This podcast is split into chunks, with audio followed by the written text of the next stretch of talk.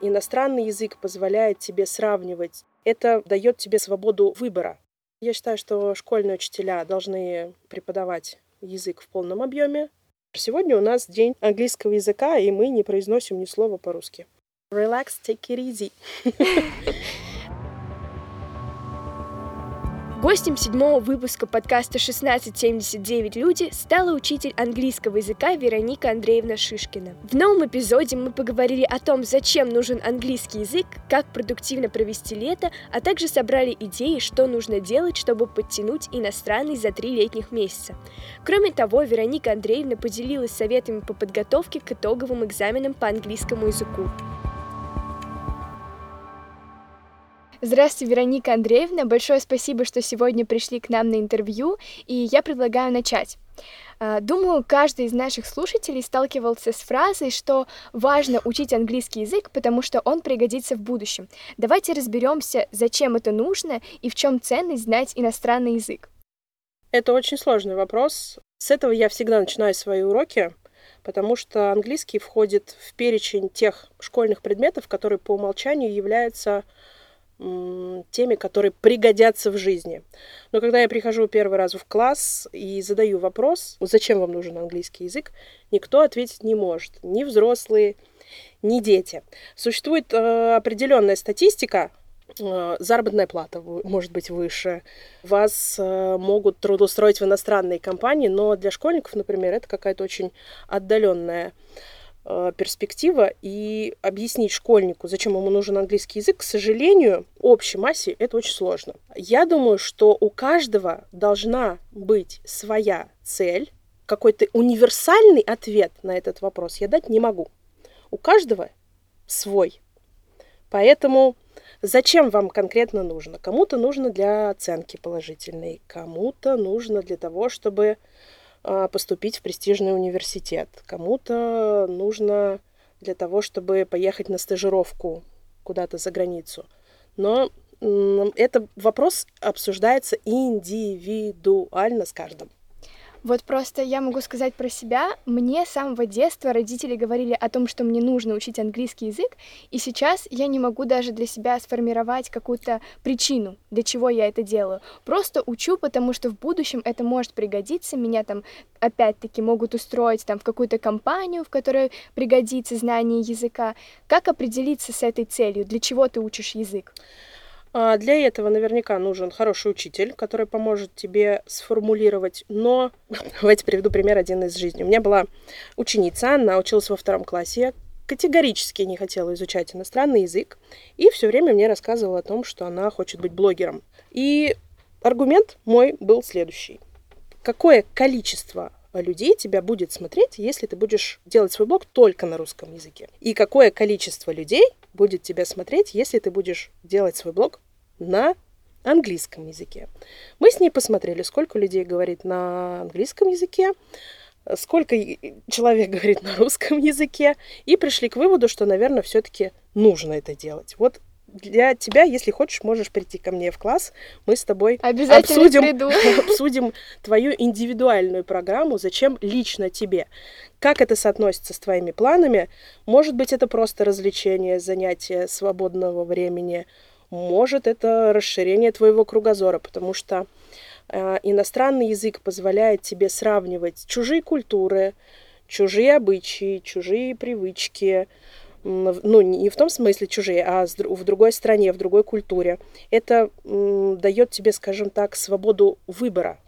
У тебя больше выбора становится, поэтому... Но как объяснить это 5-класснику, это пока вопрос такой очень сложный. Теперь у вас будет однозначно много желающих, которые придут к вам в кабинет и узнают причину, по которой именно им стоит учить язык. И я предлагаю двигаться дальше. Я знаю, что вы ходите в походы, а нужен ли туристам английский язык?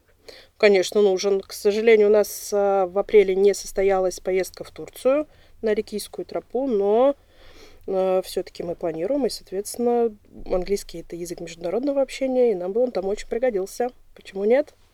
Вот мы разобрались с тем, что английский язык 100% нужно учить, но давайте перейдем к следующему этапу, как его учить. Например, впереди у школьников 3 месяца каникул, как за это время подтянуть знания английского, с чего начать и на что стоит обратить внимание? Начать стоит с определения уровня, то есть что значит определить уровень? Это значит, что ты знаешь в английском языке, что ты не знаешь. И уже от этого, от этой начальной точки выстраивать тоже с учителем, можно со своим школьным, можно с репетитором, хотя я не очень люблю такое вообще понятие, как репетитор. Почему? Потому что я считаю, что школьные учителя должны преподавать язык в полном объеме и 3 урока в неделю, в принципе, этого достаточно.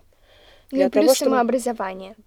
Самообразование тоже до определенного момента недоступно. Да? В каком возрасте ты можешь начать самообразовываться? Когда ты самостоятельно сможешь планировать свою собственную учебную деятельность, свою работу.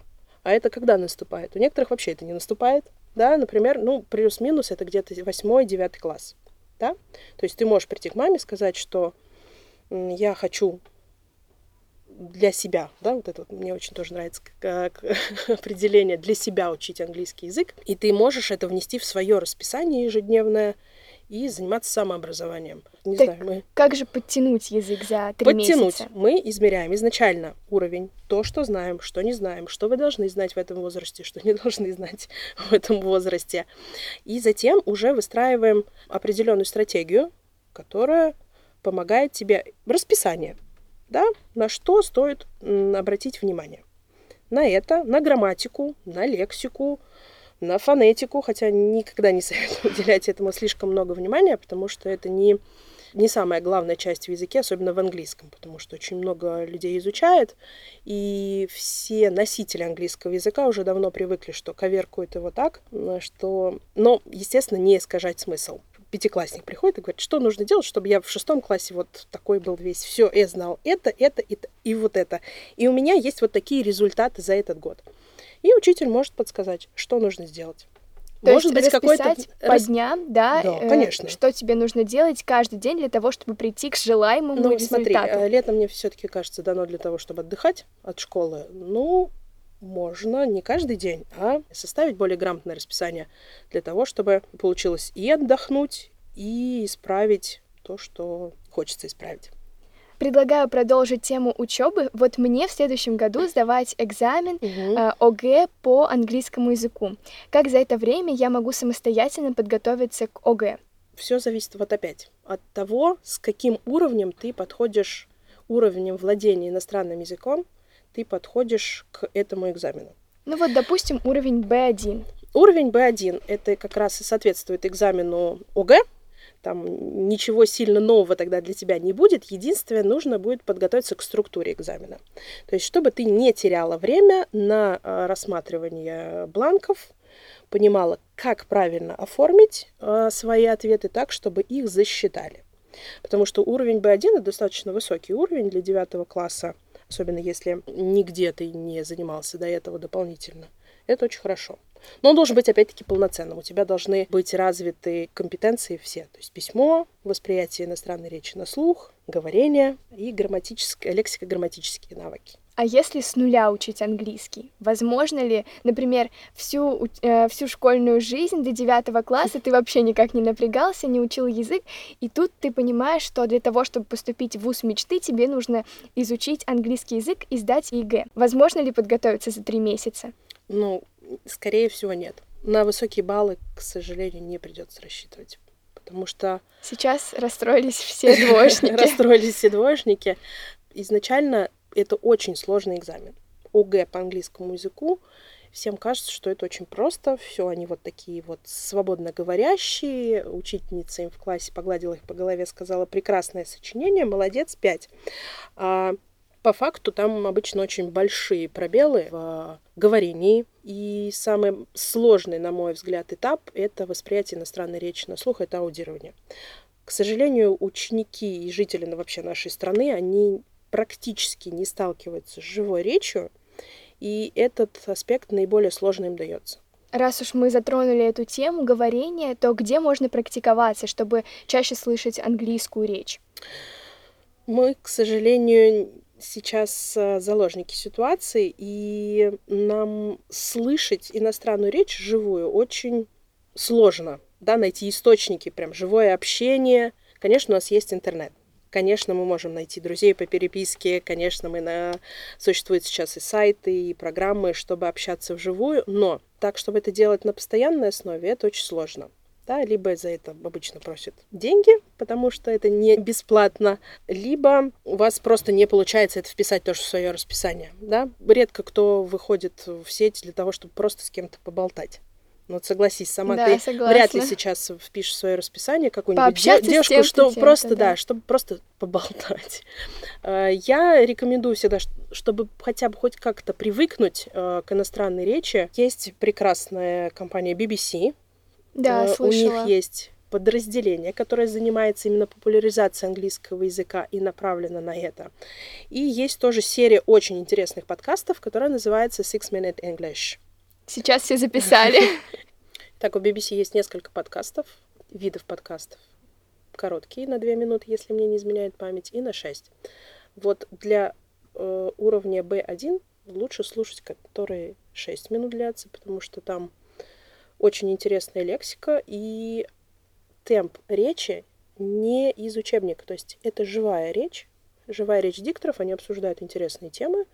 Тексты у них приближены к учебным, но они на более быстром темпе разговорной речи. В этих текстах, в этом подкасте обычно есть какое-нибудь задание для слушателей. Это тоже так достаточно увлекательно, интересно и полезно. Но если, например, вы начинающий, человек, который только начинает изучать английский язык, это будет достаточно сложно. Можно взять что-то попроще. Для этого есть на 2 минуты. А вот по поводу фильмов. Я знаю, что есть такой способ смотреть фильмы на английском в оригинале. Это хороший способ? И какие фильмы вы можете посоветовать для разного уровня знаний? Эта методика, к сожалению, не всем подходит, потому что это достаточно сложно. У вас уже должен быть высокий уровень владения иностранным языком, чтобы понимать информацию, ту речь, которая исходит из фильма, да, то, что говорят герои вообще. Обычно не рекомендуется людям до уровня B2 вообще смотреть фильмы, всякие сериалы, потому что переполнены лексикой, словами, сленговыми и не относящимся к литературной речи, вплоть до этого. То есть там очень много нецензурной лексики будет обязательно.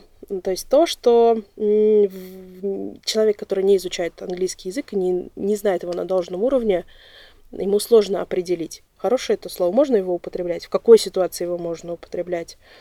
Это такой очень сложный аспект. Если у тебя, например, тоже достаточно высокий уровень, есть человек, который тебе скажет, что вот в этом фильме, особенно для школьников, да, посмотри вот этот фильм, посмотри вот этот сериал, посмотри вот эту серию этого сериала и даст тебе какое-то задание, вот это другое. А просто сидеть, смотреть обычно и слушать, это очень сложно.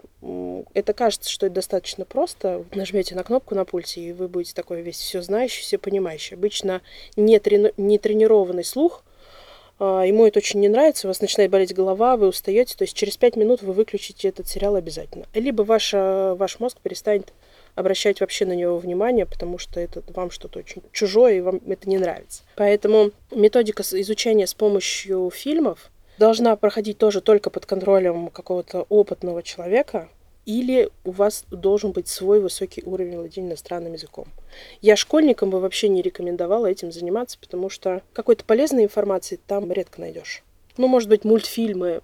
Это очень специфичный набор слов. Это должны быть какие-то вырезки, специально составленные для вас, чтобы это было понятно. Просто я думала, что чем чаще ты слушаешь английскую речь, тем больше ты находишься в этой среде и привыкаешь уже к обычному разговорному слогу, и тогда твой навык говорения улучшается. Это разве не так работает? А ты понимаешь, что они говорят там? Например, если всматриваться в фильм, то можно примерно догадываться, о чем они говорят. Но ты представляешь, какая-то должна быть концентрация внимания, чтобы так долго всматриваться и вслушиваться в фильм. Или, например, субтитры же есть на английском языке. Вы просто никогда, наверное, об этом не задумывались, но это практически нереально читать и слушать. Либо читать, либо слушать. То есть в этом нет смысла? Нет смысла никакого.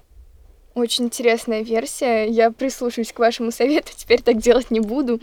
Я предлагаю перейти к следующему вопросу. А вот где можно брать бесплатную информацию для английского? Есть ли какие-то ресурсы, на которые стоит обратить внимание? Ресурсы, которые я тебе озвучила уже, это BBC подкаст. Я использую Cambridge.org, это словарь. И всех уже заставила своих учеников ввести это вообще в привычку себе пользоваться этим словарем. Он одноязычный, то есть это толковый словарь английского языка. Вот по поводу словарей, извините, что перебила, но вот мне, когда я раньше изучала вместе с преподавателем английский язык, мне говорили о том, что не стоит пользоваться электронным словарем, потому что так я не запоминаю слова, а нужно купить бумажный. Я покупала бумажный словарь для того, чтобы учить слова. Ну, это бред? Ну, не совсем это бред. Электронные словари немного по-другому устроены, и, конечно, современному поколению все это дико. У меня огромное количество вот таких словарей дома лежит, французских, английских, немецких. И я одно время тоже не представляла, как люди могут пользоваться электронным, да, что-то там нажал, это надо обязательно вот так открыть, найти, пролистать, какую-то такую тяжелейшую работу проделать, смахнуть пот со лба. Сейчас нет, это все делается быстрее, но когда мы пользуемся электронным словарем тем же, я рекомендую все-таки Яндекс, если мы говорим о двуязычных словарях, потому что там русский язык проработан более четко, то есть мы знаем все, что компания Яндекс — это российская компания, и русский язык, они все-таки на него сделали упор. Там очень много примеров сейчас, но как им пользоваться? Люди просто вбивают, да, смотрят первое значение, и все, и до свидания. И потом я ничего не понял. Это слово «рубашка», а здесь оно не подходит по контексту. Словарем, даже электронным, нужно уметь пользоваться. Проанализировать всю информацию, которая содержится в статье. Соотнести ее с тем контекстом, который у тебя имеется. Посмотреть на произношение этого слова. Записать себе то, что тебе нужно. Просмотреть обязательно все примеры, какие имеются. Не всегда значение слова есть в значениях. То есть обычно оно определяется контекстом. То есть это тоже такая достаточно кропотливая работа, но сейчас я даже не представляю, как можно заставить современного ребенка пользоваться бумажным словарем. И это, я думаю, что не очень рационально все же. Спасибо большое, теперь я буду знать ответ на этот вопрос. И я знаю, что школьники, и я в том числе, сталкиваются с проблемой языкового барьера. Например, на уроке ты хорошо учишься, получаешь отличные отметки, а потом, когда попадаешь в ситуацию, в которой нужно сказать что-то на английском языке, происходит ступор. Как выходить из таких ситуаций и как справляться с языковым барьером? Языковой барьер — это проблема исключительно психологического настроя, боязни сделать ошибку, допустить ошибку. То есть, когда вы вступаете в межкультурную коммуникацию с человеком, который из другой страны, вы думаете, что вас сейчас поругают, если вы вдруг допустите какую-то ошибку. И это очень сильно обычно влияет на вашу речевую деятельность. Происходит именно тот ступор, о котором ты говоришь. Поэтому я уверена, что нужно просто не бояться, чувствовать себя более раскованно и избегать вообще мысли о том, что ты что-то делаешь не так. Человек, который может допустить ошибку, в этом ничего страшного, нет. Наоборот, тебя даже подхватят, скажут, какой ты молодец, какой ты классный, как ты все здорово делаешь, ты учишь там кучу языков. Вот это, мне кажется, основная причина, потому что это и вообще это какая-то массовая проблема, которая всем кажется, что они вот все делают не так.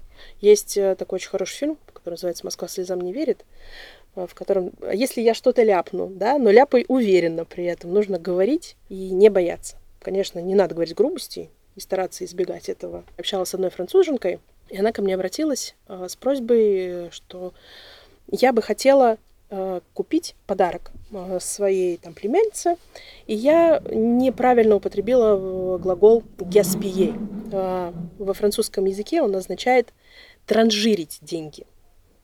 Я спросила у нее, сколько вы хотите истратить, спросила я, а получилось, что я была достаточно груба. Но мадемуазель меня исправила и сказала, что, Вероника, простите, вы здесь допустили небольшую ошибку, и ничего.